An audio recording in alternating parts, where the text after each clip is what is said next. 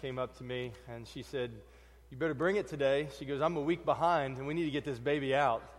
So I ain't never preached a baby in, so we'll just hope that doesn't happen during the service, but we will be praying for you, sister. But before we try and do that, I do want to take just a moment to just point out David and Grace Verhey. So if you were at the members meeting this past Sunday night, you know that David and Grace are going to be moving off and out to Warrenton, Virginia. David is serves as well, just resigned as one of our elders. He's been here for quite a while, So about 5 years ago, if you're new to the church, about 5 years ago or so, if you'd have come here on a Sunday morning, it'd have been you and about 4 to 8 or 9 other people, and David and Grace came over from Capitol Hill Baptist Church, and they used to sit in the back. And he said that they would pray for the church that would be here. And David, Grace, thank you guys. We love you. Grateful for the way that you've served here in many ways behind the scenes for a while through some difficult days, and to watch how God has honored the fruit of your prayerful labor, and we thank you for your love for Christ and love for His church, and the way that those of us who are sticking around, which nobody else move, please, everybody else sticking around will get to be fed by our Lord in this place for hopefully many days to come. So thank you and love you. And we will certainly miss you. I'm going to pray for us now as we move into hearing God's word. I will briefly pray for the Verheys as they spend their last Sunday with us. But then we're going to get into Hebrews chapter 8. So would you pray with me once more? Father in heaven, we thank you for the way that you, as the Lord Jesus promised, build your church. And we thank you for the way that you used just normal people to do that, and that you gift your church in particular ways. And we say thank you for the way that you gifted and have gifted David and Grace and brought them here to Delray Baptist Church to walk alongside some other saints and to pray that you would move. And we thank you for the way that you are reviving this work and this gospel witness here. We thank you for the honor that it is to be a part of something like that, and thank you for the honor that it has been to serve alongside them, for me personally, in these years that I have been here. So Father, we pray for David and Grace, Rachel, Anna, and Ben, and pray that as they head off, that you would give grace to them, bless them, help them to be a blessing in the place where they land, and that you would just encourage them with the work that you have done through them, but help them, Lord, not to settle, but to rejoice and to press all the more into what you have for them in the days ahead.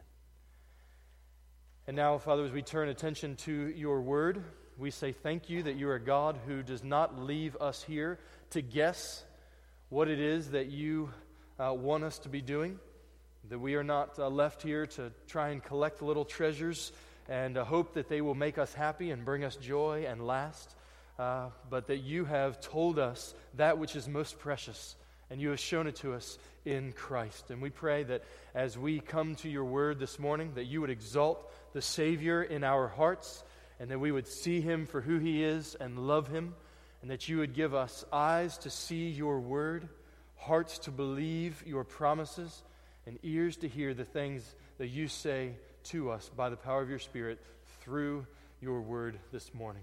So God, uniquely bless us this day. Might you put a hedge of protection around us. Give us minds that are focused upon your word. Let the evil one have no place here. But God, give us devoted hearts that love you all the more because of what you do in our time together. We pray this in the name of Jesus. Amen. Well, Christmas for me growing up was an exciting time. We weren't a rich family, but you know we had we had Christmas morning, and I know everybody's experience of Christmas is kind of different, but we would always get kind of, you know, like two or three nice gifts, and it was the thing that I had told Mom and Dad that this is kind of what I can't live without. Please, this is what I want. And usually Mom and Dad would find some way to scrape it together, and we would get something like that we really wanted, and it would be awesome for like 3 days. And then it would do like that whole, you know, the Toy Story get dumped off into the closet and forgotten forever kind of thing.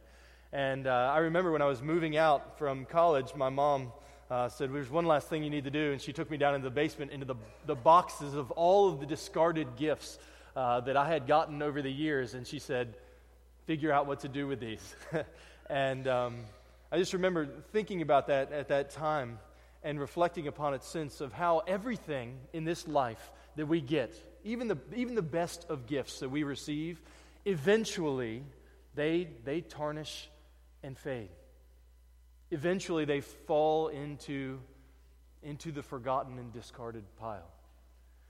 But one of the things that marks God's great love toward us is that when He gives a gift, it is not something that tarnishes and fades, but rather it is a lasting, everlasting gift that is worth trading everything else that the world might offer for us to receive. And this morning, what we're going to be considering in Hebrews chapter 8 is that in Christ, God has purchased for us a gift that will never tarnish and never fade, but one that, for those who turn from their sin and trust in Christ, we will enjoy forever. And that is the blessings of the new covenant. So if you have your Bible, I'm going to ask that you would turn with me to the book of Hebrews, chapter 8, where we are going to be considering this morning the blessings of the new covenant. We've been studying in the book of Hebrews for a number of months now, and as you'll see in the little pamphlet that was handed out with the schedule, we're going to keep on doing that through mid-part of the summer, Lord willing, next year, continuing to just walk verse by verse through this book. So if you do have your Bible, turn Hebrews 8. If you didn't bring a Bible, as Eric pointed out, there's some provided for you. Page 1004 is real close to where we are this morning in those Bibles. Turn there as we study. If you haven't been with us in the book of Hebrews, basically what is happening is the author here is exalting Jesus before the eyes of this congregation that had heard and professed faith in Christ. And they were being tempted to turn away from Christ and to go back to Judaism, to go back to the old covenant, back to the prophets, back to the law, back to the sacrificial system under the Levitical priesthood, back to the old covenant.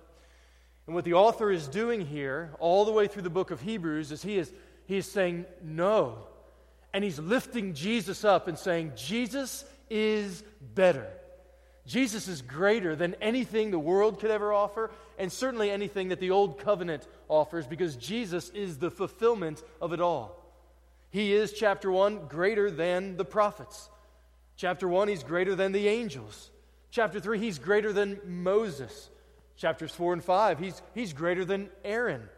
Chapters 5 through 7, He serves in a greater priesthood, the Melchizedekian priesthood that we looked at last week. Chapter 8, He mediates a greater, better covenant, which we're going to consider this morning. And chapters 9 and 10, we'll get into, Lord willing, in the new year, that He has a greater ministry and a greater tabernacle in heaven where He gave up a greater sacrifice of Himself, and that He serves as the ultimate object of faith, chapter 11. So really this whole book is one blinking neon light pointing to Jesus. He is the great treasure that God gives to His people. So what I'm going to do is we're going to go ahead and read Hebrews chapter 8, and then we'll consider some of the wonderful truths that God has given for us in it. You can follow along as I read, starting in verse 1. Now the point in what we are saying is this. So everything from chapter 7 about the Melchizedekian priesthood. The point in what we are saying is this. We have such a high priest, one who is seated at the right hand of the throne of majesty in heaven, a minister in the holy places, in the true tent that the Lord set up, not man. For every high priest is appointed to offer gifts and sacrifices. Thus it is necessary for this priest also to have something to offer. Now, if he, Jesus, were on earth, he would not be a priest at all, since there are priests who offer gifts according to the law. They serve a copy and a shadow of the heavenly things. For when Moses was about to erect the tent, he was instructed by God, saying, "See that you make everything according to the pattern that was shown you on the mountain." But as it is, Christ has obtained a ministry that is as much more excellent than the old as the covenant he mediates is better, since it is enacted on better promises. Verse 7, "For if that first covenant had been faultless, there would have been no occasion to look for a second. For he finds fault with them when he says, 'Behold, the days are coming, declares the Lord, when I will establish a new covenant with the house of Israel and with the house of Judah. Not like the covenant that I made with their fathers on the day when I took them by the hand to bring them out of the land of Egypt. For they did not continue in my covenant. And so I showed no concern for them, declares the Lord.'" Verse 10, "For this is the covenant that I will make with the house of Israel after those days, declares the Lord. I will put my laws into their minds and write them on their hearts. I will be their God, and they shall be my people. And they shall not teach each one his neighbor and each one his brother, saying, 'Know the Lord,' for they shall all know me, from the least of them to the greatest. For I will be merciful toward their iniquities, and I will remember their sins no more." And speaking of a new covenant, he makes the first one obsolete. And what is becoming obsolete and growing old is ready to vanish away. Well, praise God for his word in Hebrews chapter 8. The main idea that we're going to be seeing and thinking about this morning is that Jesus purchased God's promises for God's people by his own blood. Jesus purchased God's promises for God's people by his blood. And these promises, we will see, are better than any treasure the world could ever offer. Now, the way we're going to consider this is in two parts. The first part is that we're going to consider that Jesus ministers as a greater priest in a greater tabernacle. Jesus ministers as a greater priest in a greater tabernacle. And then, in verses 7 down through the end, we're going to consider that Jesus mediates a greater covenant with greater promises. Jesus mediates a greater covenant with greater promises. So let's look here at number 1. Jesus ministers as a greater priest in a greater tabernacle. Verse 1 and 2 again. "Now the point of what we are saying is this: we have such a high priest, one who is seated at the right hand of the throne of the majesty in heaven, a minister in the holy places, in the true tent that the Lord set up, not man." Now, in case you haven't been with us for Hebrews or when we did Leviticus before this, the high priest was one who, under the Mosaic covenant, would intercede between God and people. He would be the one who would instruct the people with the law, telling them who God was and what God wanted from them. He was the one who would pray for them and intercede for them. And then he is the one who would offer up sacrifices where blood would be shed to atone or cover for the sins of the people. The high priests oversaw all of that. And what Hebrews is doing for us in chapter 4:14 all the way through the end of chapter 10 is saying Jesus is a better high priest than any other high priest who has ever been. He is unlike any other priest who has ever lived. And before he moves into that and we consider that, I think once more, we saw this in chapter 4, but we should not just breeze past those two words that go with this idea of Jesus being our high priest, that we have him. We have this high priest. What that means is that for those who have turned from their sins, who have trusted in Christ, those who are born again by faith in him, we are his and he is ours. His promises and his ministry must not be read or heard or conceived as some kind of abstract ministry that's just kind of out there in theoretical, theological talk, but rather, this is personal grace that God gives to his people. Last week, 725 tells us that Jesus, the high priest, ever lives to make intercession for us, we who are his. In Christ, God came near and he dwelt among us. He breathed the air that he gave us to breathe. He drank the water that he gave us to drink.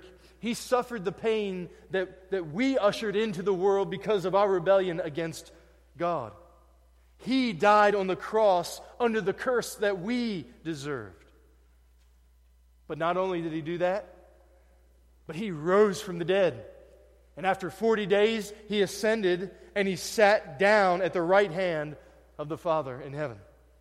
And we should notice that here. It tells us where he's seated. He is seated at the right hand of the throne of the majesty in heaven. And though he is way up there, as it were, he is still near to his people.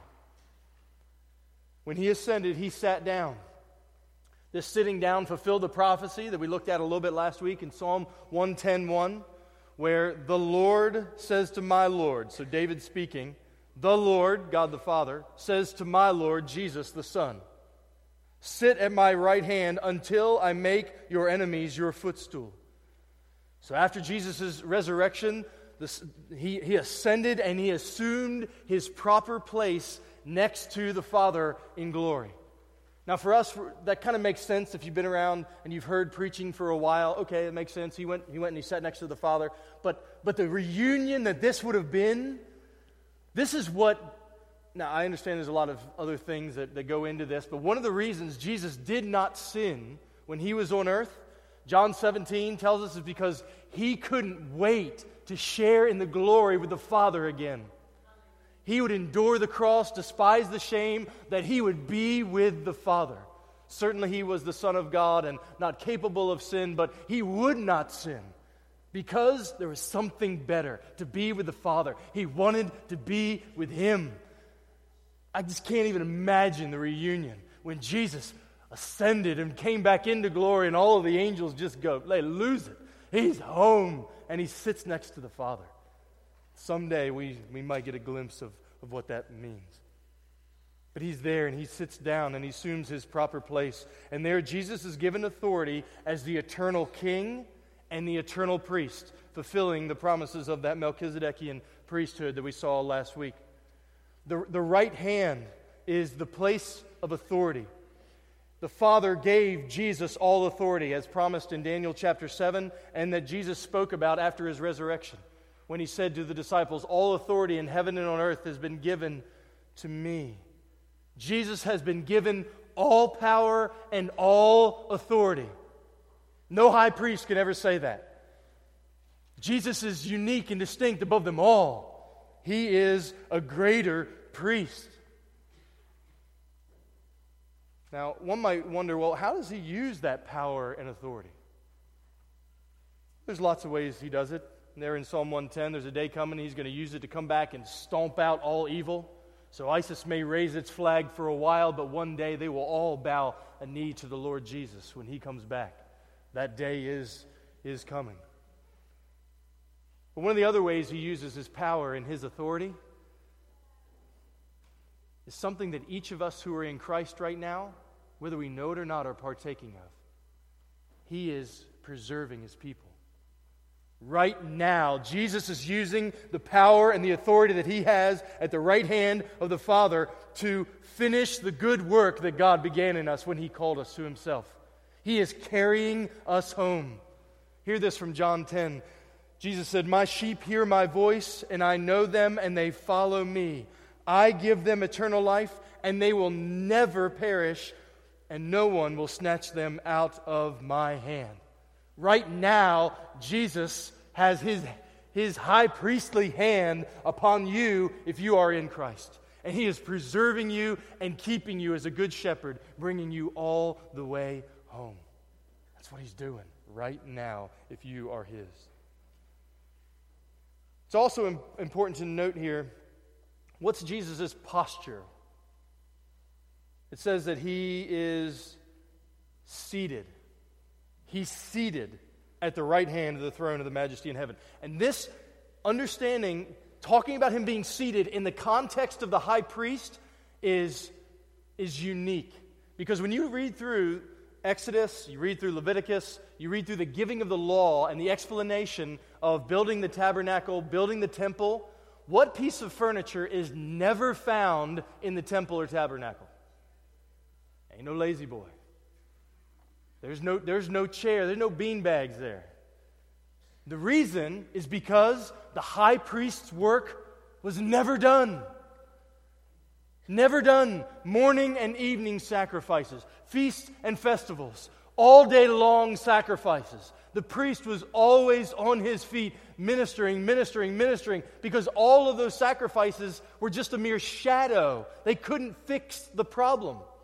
Last week in chapter 7, we saw they couldn't perfect the worshiper.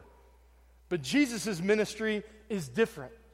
Hebrews 10, which we'll get to in a few weeks, says this. 10:12 says, when Christ had offered for all time a single sacrifice for sins, he sat down at the right hand of the Father. Jesus offered a single sacrifice for sins, and as he did, he cried out, "It is finished." It's done. It's done. And then he sat down. Redemption accomplished. His ministry is greater than any other high priest who has ever come. He is seated at the right hand of the majesty in heaven. Now he goes on here in verse 3 through 6 to describe it a little more. He says, For every high priest is appointed to offer gifts and sacrifices. Thus it is necessary for this priest, Jesus, also to have something to offer. Now if he were on earth, he would not be a priest at all. Jesus couldn't be a priest on earth. Since there are priests there on earth, are priests who offer gifts according to the law. So Jesus, just like every other high priest, had to have something to offer. But Jesus was not qualified to be a Levitical priest. He wasn't. He would not have been allowed to be an earthly Levitical priest. Why? Because his offering was different. He didn't offer gifts according to the law. You see, as high priest, Jesus wouldn't offer the blood of bulls or goats or pigeons. Why? Because his offering was infinitely and eternally better. He gave himself. Jesus couldn't serve as an earthly high priest not because he was too lowly, but because he was too glorious. He blew that thing right out of the water. He couldn't serve in that capacity. Jesus never entered into the earthly tabernacle and the Holy of Holies there. Why? Because that's not where he was ministering. His ministry was higher. It was better in a greater tabernacle. Here in verse 5 it says that the old tabernacle, they serve as a copy and a shadow of the heavenly things. And then he gives this account in verse 6 about Moses. He says, for when Moses was about to set up the tent, he was instructed by God, saying, see that you make everything according to the pattern that was shown you on the mountain. That's a really interesting deal, because when you read through Exodus 24 through 31, you get this scene where God is talking to Moses. He's given the law there, and there's just one scene that is always... You ever have those places in the Bible where you're like, oh, I wish I could see that? Well, there's one of those for me. There's a lot of those, but there's one of those for me in this giving of the law where Moses is there, he's there with Aaron, he's there with a few other guys, and the Lord does this thing where it's like he lifts up this veil between the world that we know and the world that we have not seen yet. And he shows Moses what's in there, and it says that below the throne of God, there's this pavement made of clear sapphire, just radiating. Like, I don't know what that looks like, but you just want a little glimpse of that. Like, what's that? It's that same sapphire picture that you see in Ezekiel 1 and Ezekiel 10 when the chariot of God comes. It says underneath of it, there's this sapphire road that paves the way before his throne. So while Moses is up there and he's getting all these instructions about how to build the tabernacle, God, it's like God says, Moses, take a look at this. This is my throne. This is where I dwell. And I want you to make the tabernacle down there. I want you to make it look like that.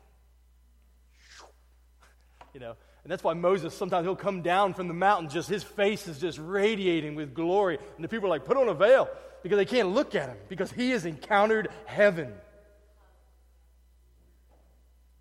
It's just a shadow here. It's Hebrews 9:24, copies of the true things. This tabernacle, this holy of holies, even the most holy place on the face of the earth, it's Legos, is what it is. It's Etch-a-Sketch compared to what's going on in glory. And Moses does the best with all the, that thing's decked out with all the best stuff you can get, but like it's nothing compared to what is. Verse 10, or chapter 10, verse 1 says, it's but a shadow of the good things to come instead of the true form of these realities. And the whole Old Testament serves in that way. The law, the temple, the priesthood, the sacrifices, they are all shadows. They are dim pictures of which Christ fulfills them. Colossians 2:17 says it this way, these are a shadow of the things to come, but the substance belongs to Christ. And that's what the author is showing us here. Jesus, he's a greater high priest who serves in a greater tabernacle. He's in glory. Don't go back to this earthly tent. Don't go back to some temple in the ground that's going to get lit up by the Romans in 70 AD. Don't go back to this frail system which was intended to be a mere pointer, a tutor, showing you the substance who's Christ. Don't go back to that. God has given something better. There's a better high priest who serves in a better tabernacle. He is the greater high priest who offers a greater sacrifice and now sits down as the final high priest of heaven. Not a tabernacle in the wilderness or a temple in a city. His ministry is better. And that's what he says, summarizing there in verse 6. As it is, Christ has obtained a ministry that is much more excellent than the old, as the covenant he mediates is better, since it is enacted on better promises. So in this first section, what we see here is that Jesus ministers as a greater priest in a greater tabernacle. And we're going to learn a lot more about this tabernacle and his ministry and how his sacrifice served us in chapters 9 and 10. We're going to get a lot of sweet stuff there. But he moves his attention now to helping us think about the fact that Jesus mediates a greater covenant that comes with greater promises. Everything that we're going to experience, all of the goodness of God is going to come because of this promise, this covenant that he has made with his people. So that's our second point that we're moving into now, that Jesus mediates a greater covenant with greater promises. Look again at verse 6. As it is, Christ has obtained a ministry that is as much more excellent than the old, as the covenant he mediates is better, since, this is why it's better, it is enacted on better promises. Verse 7, for if that first covenant had been faultless, there would have been no occasion to look for a second. Verse 8, for he finds fault with them when he says, behold, the days are coming, declares the Lord, when I will establish a new covenant with the house of Israel and with the house of Judah. So he mentions both the house of Israel and the house of Judah. The kingdom had split. All of Israel, all of God's people are going to enjoy this. Not like the covenant that I made with their fathers on the day when I took them by the hand to bring them up out of the land of Egypt. So again, we have that Exodus generation in mind here. For they did not continue in my covenant, and so I showed no concern for them, declares the Lord. Now, as he starts all this talk about covenant, we should probably ask, well, what's a covenant, right? So a covenant, very simply, in the Scriptures, it's a promise that God makes to his people so they understand how their relationship's going to go. God makes a promise to his people telling them how he's going to act and how they should respond. God makes several covenants throughout the Bible. They kind of guide everything that's going on. I made a covenant with Adam that he would send a seed of woman who would come and crush the serpent's head. That's the promise of Messiah. I made a covenant with Noah that he would hang his bow in the sky. So every time you see a rainbow, what we're supposed to think is that God has hung his weapon of war in the sky, and rather than getting wrath, which we deserve, God is giving mercy and will not flood the world with water again. That's what you're supposed to see every time you see a rainbow. The Abrahamic covenant, God promises that through Abraham, all the nations will be blessed, and they'll have land, seed, and blessing. God makes a promise with David that he'll have a throne, a house, and a kingdom, that through one of his descendants there will be a forever king who will forever reign over God's people. And then, in the prophet Jeremiah, God makes a promise of a new covenant, one that fulfills all of the others. Everything else that God has promised falls into this new covenant. And this is how God is going to deal with his people. So, very simply again, what's a covenant? It's a promise of how God will relate with his people. Now, what's a mediator? It says here he's a mediator of a better covenant. So a mediator is simply one who oversees the covenant, normally who stands between two parties and ensures that everything is done as it's supposed to be. So Jesus is serving that role. Now, when God brought Israel out of Egypt, he made a covenant with them. So this is the covenant that's after the Abrahamic covenant. God had promised Abraham, I'm going to give you land. And now he brings Israel out of Egypt and he says, here's how you're going to enjoy the land. I'm going to give you my law, and you're going to obey. And if you obey, you'll be blessed. But if you disobey, you're going to be cursed, and you're going to be kicked out of the land where you will not have my provision, my protection, and my presence. Now, we may wonder, well, what's so bad about the Mosaic covenant? What was wrong with it? Because in verse 7 it says, if the first covenant had been faultless, there would have been no occasion to look for a second. God makes a new covenant. He says, I'm going to make a new one with you.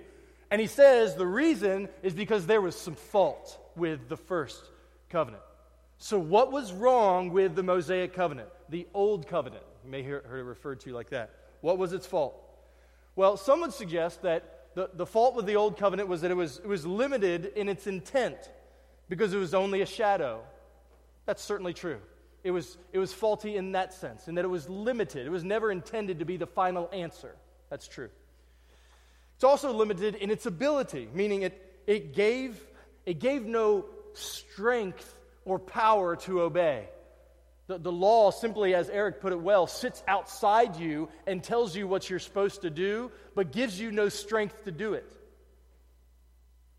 And basically just ends up condemning you for all the way that we never keep it. So it's limited in that sense. That's true. Chapter 7 even tells us it couldn't provide perfection, right? But in the end, there's a bigger problem with the old covenant. And he tells us right there in verse 8. Do you see what it is? What's the problem with the old covenant? There in verse 8. It's in that very first line. Yeah. He finds fault with them.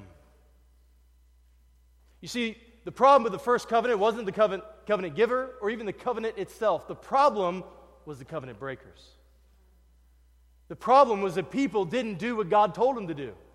God gave his word and people said, I don't want you ruling over me. I don't want to wait for your timetable for provision.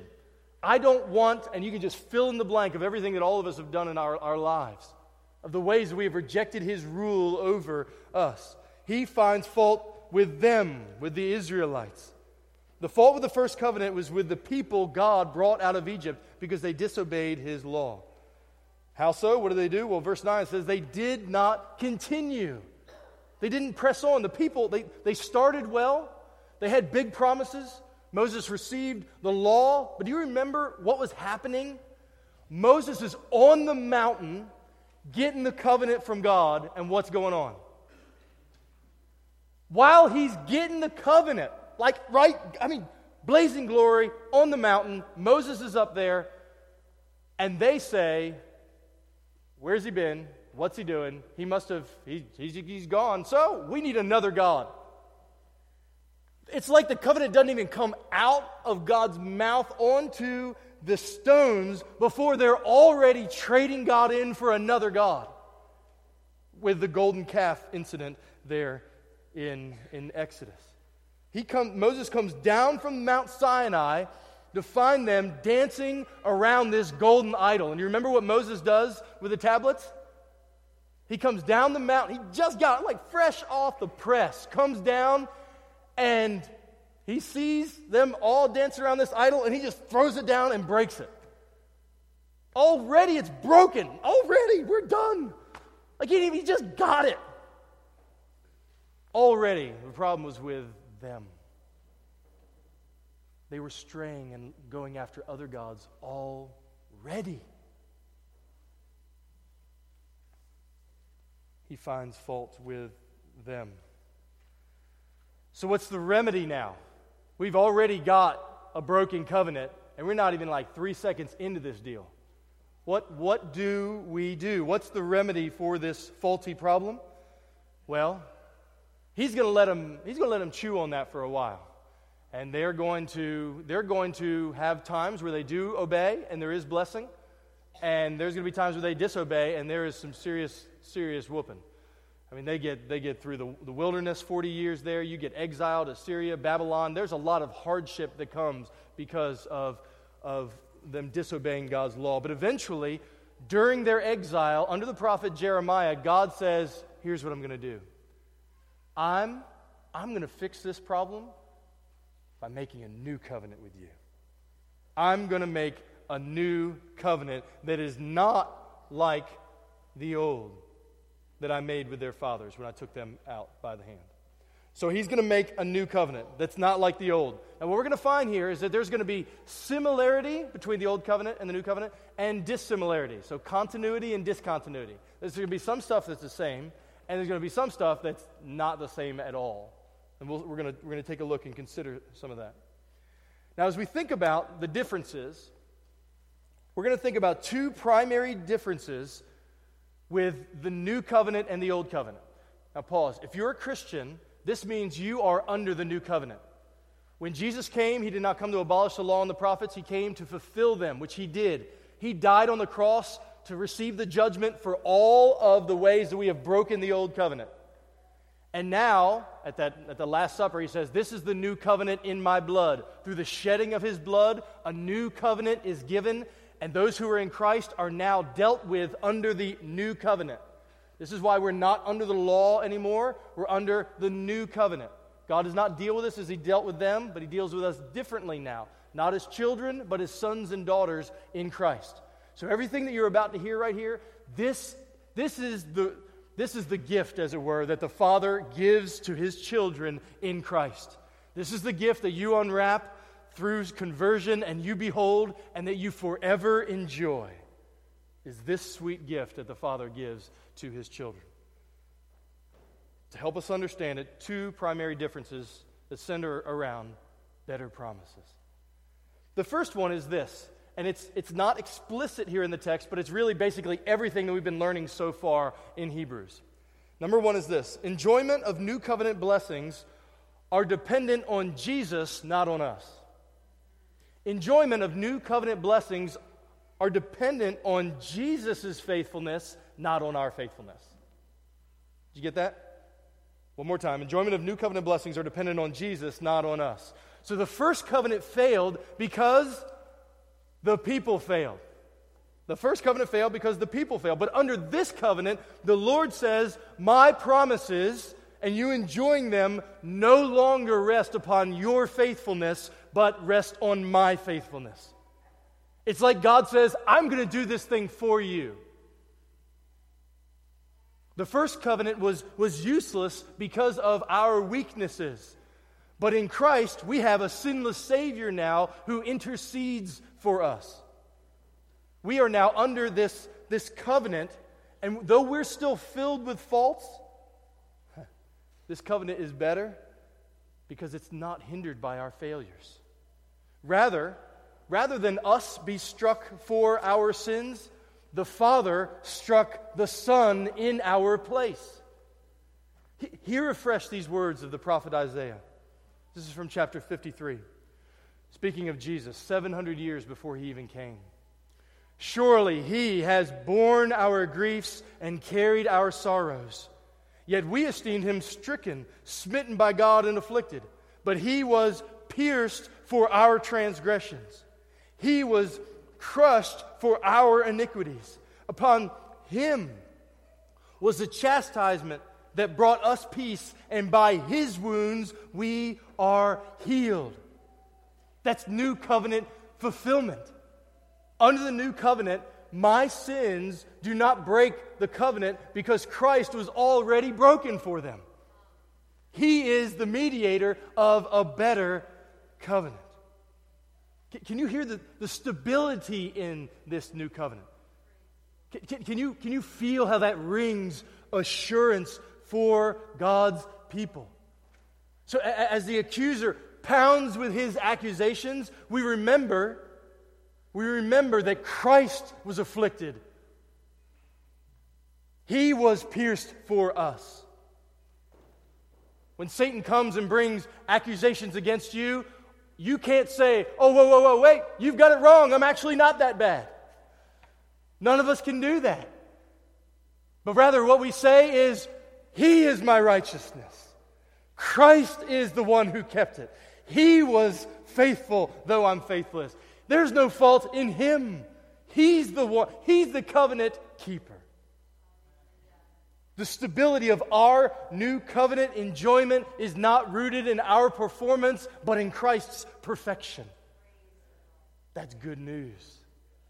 There is security for those who are in Christ because it ain't up to us. Jesus paid it all. You write a song about that. Like, that's true. That is a song in case you're visiting, okay? We can abide in and enjoy the new covenant, not because we have or will keep it well, but because Jesus did it for us. John Bunyan, in an excellent little book about the intercession of Christ, he says it this way: the covenant stands good to us as long as Christ stands good to God. Do you hear that? I'll say it again. The covenant stands good to us as long as Christ stands good to God. You're in good with God if you are in Christ, because Christ forever lives to intercede on our behalf. That's good news. Now, the second difference. So the first difference is that the enjoyment of new covenant blessings are dependent on Jesus, not on us, on his faithfulness, not on ours.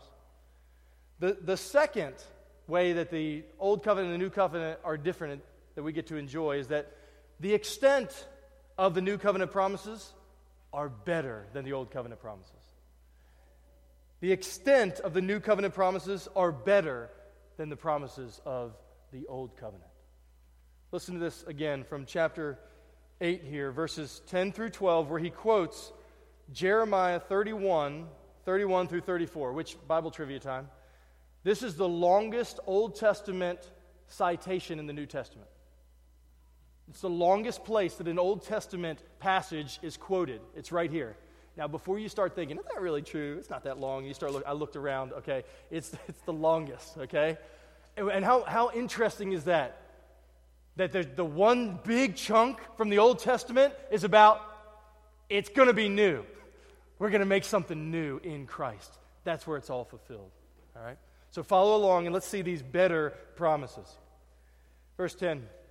For this is the covenant that I will make with the house of Israel after those days, declares the Lord. I will put my laws into their minds and write them on their hearts. I will be their God, and they shall be my people. And they shall not teach each one his neighbor and each one his brother, saying, know the Lord, for they shall all know me, from the least of them to the greatest. For I will be merciful toward their iniquities, and I will remember their sins no more. He says here in verse 10, after those days. You see that? I'll make this covenant after those days. After those days. After all those days that the prophets and the law have served their purpose. And you remember how Hebrews chapter 1 began? Remember chapter 1, how it began? Look back there. Long ago, at many times and in many ways, God spoke to our fathers by the prophets, but in these last days, He has spoken to us by His Son. After those days, well, those days have come in Christ. He's it. He's the final word from heaven, bringing in the final covenant. I'm not sure if you picked it up there, but 5 times you see this phrase, I will, I will, I will. 5 times. Everything here is initiated and sustained by God's grace. He's doing this. I will do this for you. Now, what we're going to do is we're going to consider 3 promises here that he lays out. So the extent of the new covenant promises are better than the old. The first one is this. God promises now to relate to His people in a more intimate way. God promises now to relate with His people in a more intimate way. Look again at verse 10. I will put my laws into their minds, and I will write them on their hearts. This is a much-needed gift of God's grace. Because naturally, sin is engraved on our hearts and our minds that leads us to rebel. That was evident with the Israelites. As soon as, the law's fallen out of God's lips, and they're already turning away to an idol.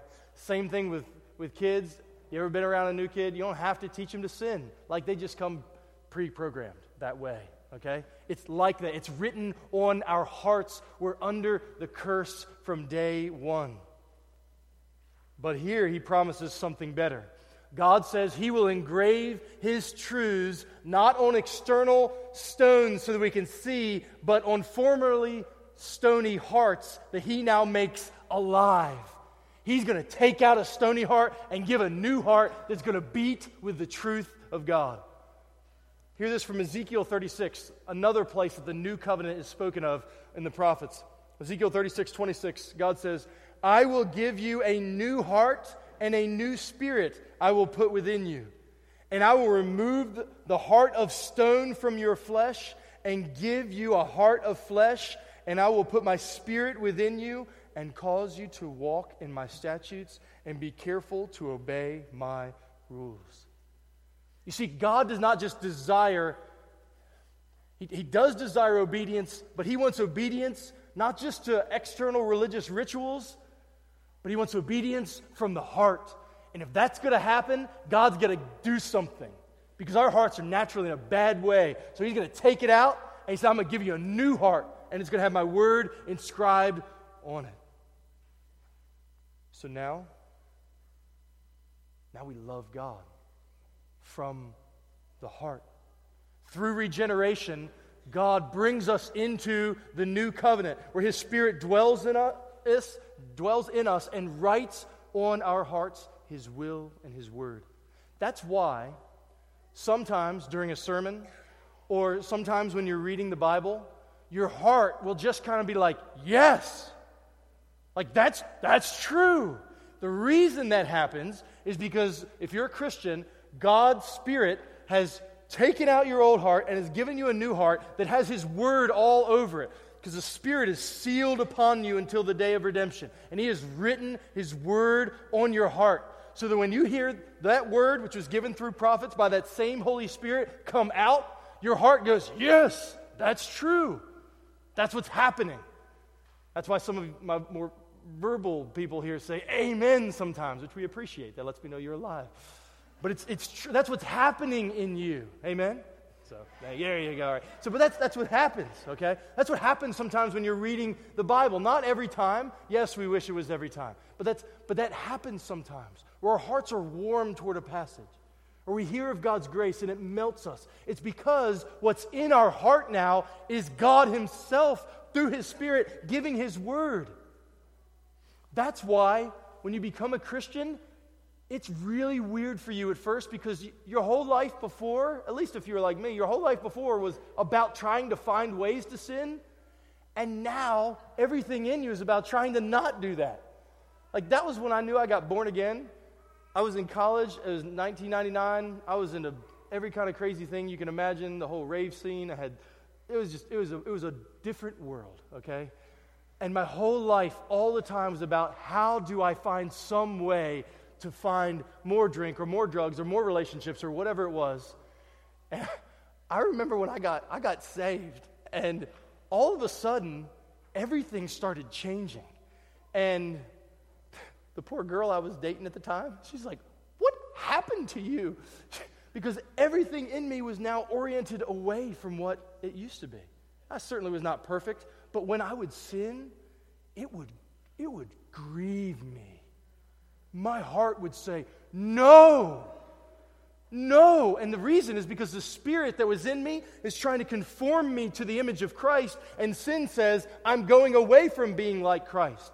That's why sin bothers you if you're a Christian. That's why if you say you're a Christian and you just can go on doing whatever you want and there's no life change, I would say that is a serious sign of concern. Because what God does through conversion is He gives you a heart that loves Him, that loves what He loves and hates what He hates.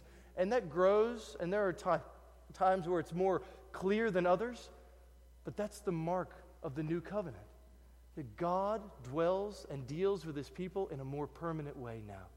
His word is on our hearts. Second thing here is that God relates to His people in a more permanent way. So He related with them in a more intimate way, but He also deals with His people. He relates with us who are in Christ in a more permanent way. Look at verse 10. "I will be their God, and they shall be my people." Now, in one sense, this was the aim of the Mosaic covenant. God gave His law so that they could know Him and they could have Him dwell with them in their midst. But this promise of His presence is part of a more permanent plan. God is reconciling His people with Himself, and that's always been His desire. You remember Genesis 1 and 2, God created the world, it was perfect. God and man dwelt perfectly, perfect relationship of love, walk together in the cool of the day, but then sin breaks that. And now we're not reconciled with God. Now we're not right with God. We're broken. There's conflict. There's disunity now. We are separated from Him. And the whole Bible is about how will God dwell with man again? How will God fix this? How will God and man tabernacle together again? Well, there's a whole bunch of promises in the Old Testament that lead up to John 1:14, when the Word became flesh and dwelt among us. He tabernacled among us. Jesus came among us to live like we wouldn't live, to die like we should have died, and then rose like we could never rise. And now He ascends to the right hand of the Father and promises that if anybody will turn from their sins, they can be brought into that relationship with God where we are now reconciled with Him, and we have the promise of one day being with Him again, face to face. Now, who's this promise for? Well, it says here that they shall all know me, from the least of them to the greatest. That means all of God's people will know Him equally. Hear this. I'm not sure what your background is, but there is no caste system in Christ's kingdom. There is none. Rather, there are people from every tribe, tongue, and nation. In the kingdom of God, there are Republicans and Democrats and independents. There are blacks and whites and Asians and Hispanics and Indians.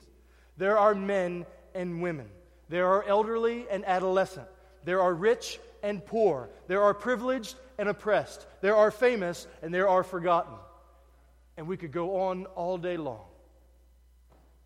The aim of God's mercy to us in Christ is that we might know Him in an unhindered, permanent way. And that's where the whole Bible is leading back to, that God, through Christ, is reconciling the world to Himself. For those who are in Christ, we take that by faith now. There's an already not yet. We already know this reconciliation, but let me just read from the end of the book that we might hear what that's going to be like when we see Him. Revelation 21. "Then I saw a new heaven and a new earth, for the first heaven and the first earth had passed away, and the sea was no more. And I saw the holy city, the new Jerusalem, coming down out of heaven from God, prepared as a bride adored for her husband. And I heard a loud voice from the throne saying, "Behold, the dwelling place of God is with man, and he will dwell with them. And they will be his people, and God himself will be with them as their God. And he will wipe away every tear from their eyes, and death shall be no more. Neither shall there be mourning, nor crying, nor pain anymore, for the former things have passed away." Through the new covenant, God's people are sealed until the day of redemption, when we get to enjoy that, when all the tears of the pains of sin are wiped away, and we are with him in a permanent way forever. It's the promise of the new covenant. Now it does mention here that they shall not teach each one his neighbor and each one his neighbor, saying, "Know the Lord, for they shall all know me." This is simply a statement that there is a day coming when the true covenant community will all know the Lord. That day is coming. The third and the final way that the promises are better, these better promises, is that God forgives our sins forever in Christ. God forgives our sins forever in Christ. Look at verse 12. "I will be merciful toward their iniquities, and I will remember their sins no more." I will be merciful toward their iniquities, and I will remember their sins no more. Forgiveness is forever for those who are in Christ. In chapters 9 and 10, they're going to show how this sacrifice of his blood covers all of our sins, but here we just need to consider for a moment the sweetness of this promise. There is mercy toward our iniquities and forgiveness forever. I don't know about you, but there are some days that all I can do is remember my sin. That all I can do is consider all of the ways why I'm not worthy to be called a child of God. We who love God are haunted like this at times, haunted by the scars that we have gained from following our wandering heart, the ways that we followed sin and grieved the Lord. We hear God's word, and sometimes it stands against us and seems to condemn us. But this promise reminds us, in Christ, he gives mercy. We remember the ways our mouths that were created to speak truth about God and give grace to others have slandered people, or have withheld truth about God because of our fear of other people. Or maybe the way we spoke harshly about somebody, or withheld kind words because of jealousy for somebody else. Maybe we remember the ways that our eyes were created to read his word and look upon all that he made and to give him glory, the way that they wander to impure things, the way that they look upon things that we don't have and grow covetous in our heart, wishing that our life was like somebody else's. We remember that.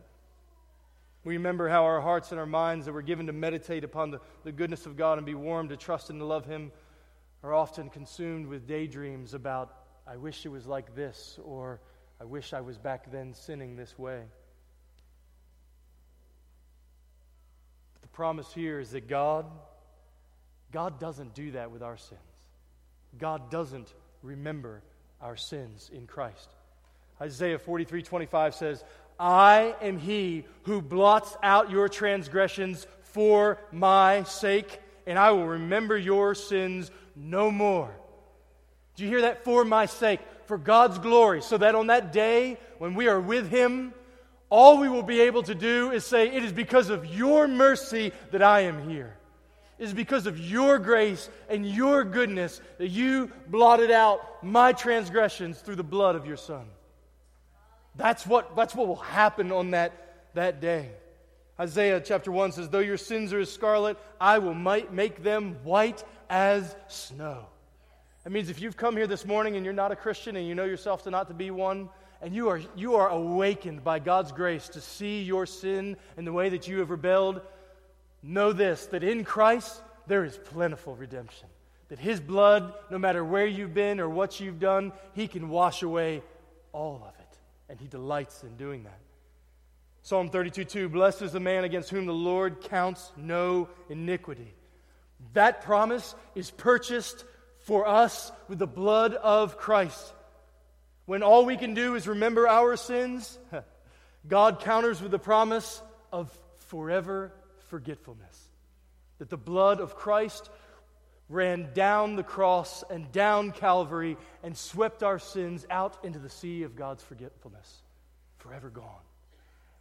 He is merciful. And if you are in Christ, He does not treat you as your sins deserve. We heard earlier, 103:10, the book of Psalms. He does not deal with us according to our sins, nor repay us according to our iniquities. As high as the heavens are above the earth, so great is His steadfast love toward those who fear Him. As far as the east is from the west, so far does He remove our transgressions from us. Now you may be wondering, well, how does a God who knows all things forget about my many evils? Does he not know about them? What this means is that God chooses to not remember them in the sense that He chooses not to remember them against us. God knows everything that's ever happened and everything that ever will happen and everything that could happen. But in Christ, our sins, there is a stamp upon it that says, paid in full. And because of that, He doesn't remember them anymore. Paid for. That's why no longer hangs over our head condemnation, but there is no condemnation for those who are in Christ Jesus. Hezekiah said it this way, Isaiah 38:17, great verse. In love you have delivered my life from the pit of destruction, for you have cast all my sins behind your back. It's like the Lord says, all that you're concerned with, all that separated you, it's gone. And it's upon the cross, paid in full. Brothers and sisters, under the new covenant, God does not deal with us according to our sins, but He deals with us according to Christ. Our covenant with Him is secure forever because it has been purchased by the blood of Jesus. In Him, we are forever secure, which frees us to press on toward our heavenly home without the burden of guilt. He calls us to lay it down at the foot of the cross and to run home. May God give us grace as we run and help one another to do the same. Let's pray. Father, we thank You for this time to meditate upon You and Your promises, that You are a good God who makes good promises, that You pay for them in full, the blood of Your Son, and now You call us to come and to freely partake. Father, we pray for those who are among us this morning who do not know You. We pray that You would open their eyes to turn and to believe upon this wonderful, merciful Savior. And we pray for those of us who do, that as we, many of us, receive gifts over these next few days, that we would receive them with thankful hearts, but that we would, above all, not be deceived, but that we would remember that in Christ we have the greatest treasure, and that we would give Him praise for purchasing it with His own blood. Help us to behold the One who is love, who came and showed us love. In His name, amen.